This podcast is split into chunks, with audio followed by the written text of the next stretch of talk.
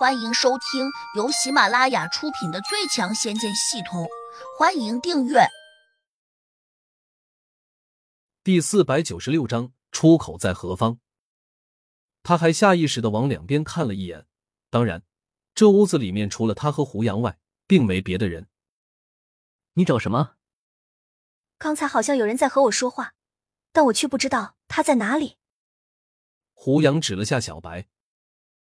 是他在说话，他夸你很漂亮，对吧？杜玉儿有些惊诧。你说什么？这只小狗狗会说话？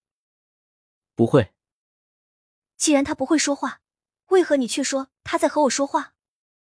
杜玉儿有点责怪道：“它是用神识说的，和你做思想意识上的交流，于是你就感到有人和你说话。”杜玉儿大为震惊。再次看向了小白，试探着问：“你真的会说话吗？”“不不不，我是问你，你能够用意识和我交流，是这个意思吧？”小白点了下头，继续用神识问杜玉儿：“你还没有告诉我，你是主人的什么人？”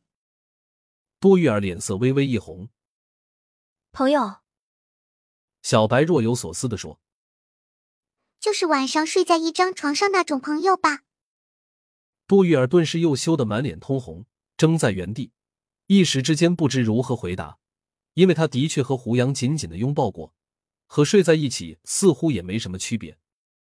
胡杨也觉得有点尴尬，赶紧说：“小白，你别问那么多，这是大人的事情，你只是我的宠物，该干嘛干嘛。”小白对着胡杨翻了个大白眼，说：“你们人类就是虚伪。”明明晚上就爱抱在一起，偏偏白天还装的这么正经。胡杨有点哭笑不得，心想：小白好像说的没错，人类表达爱意更隐晦，自然不像他这种狗狗，只要和别的母狗对上了眼，就可以随时在一起。这叫在一起吗？杜玉儿害羞了一会儿，可能觉得场面有些尴尬，他赶紧转移话题问胡杨。刚才去了黑森林吧？里面是不是有很多大型怪兽，所以很凶险？黑森林里面的确有很多体型巨大的猛兽，不过今天他们十分温和。我进去之后，他们一直在躲藏，并没有和我发生正面冲突。多月儿哦了声，原来是这样啊！谁知他的话还没有说完，小白便插话说。那些家伙并不温和，他们之所以躲着，没有出来咬人，无非是怕我把他们吃了。这只小狗挺会吹牛的。杜玉儿哑然失笑道：“它一直是这样，不是吹牛。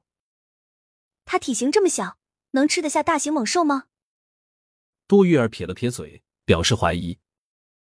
不过小白没有给他解释，不知是什么原因，他懒散的看了杜玉儿一眼。然后就趴在地上打盹。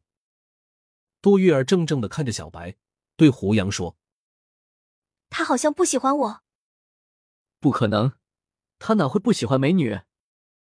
胡杨摇头：“在狗狗的眼中，只有漂亮的母狗才是最美的。这就跟我们人类看狗狗一样，只会看出自己的喜好，而无法分辨狗狗的美丑一般。”杜玉儿认真的分析道。但是他还没有说完。就发现胡杨已经转身了。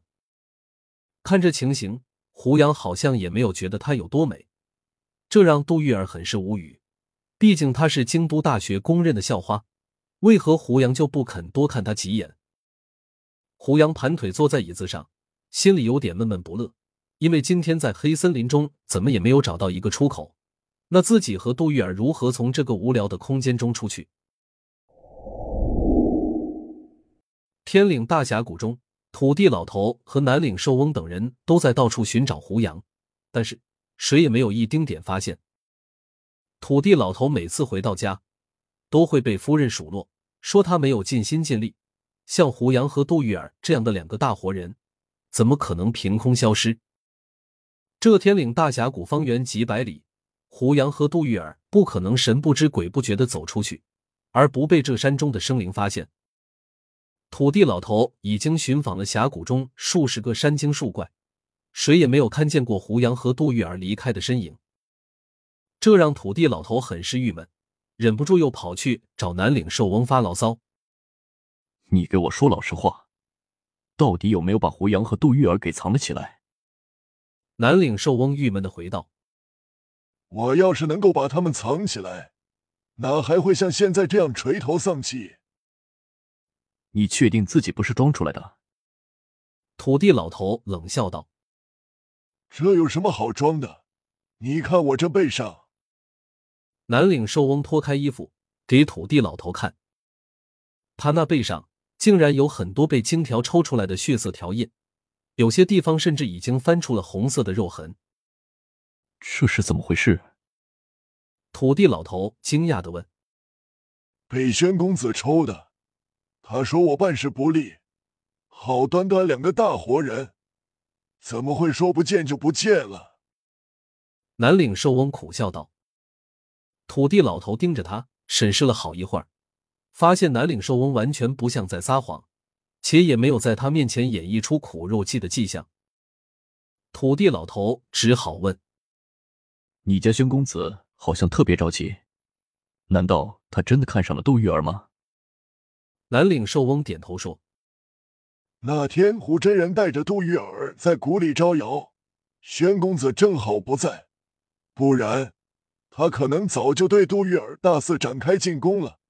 土地大爷，你知道，宣公子身边从来不缺美女，可不知怎么回事，他这次竟被杜玉儿迷得神魂颠倒，还说不得到杜玉儿，他誓不罢休。你家宣公子。未免也太霸道了。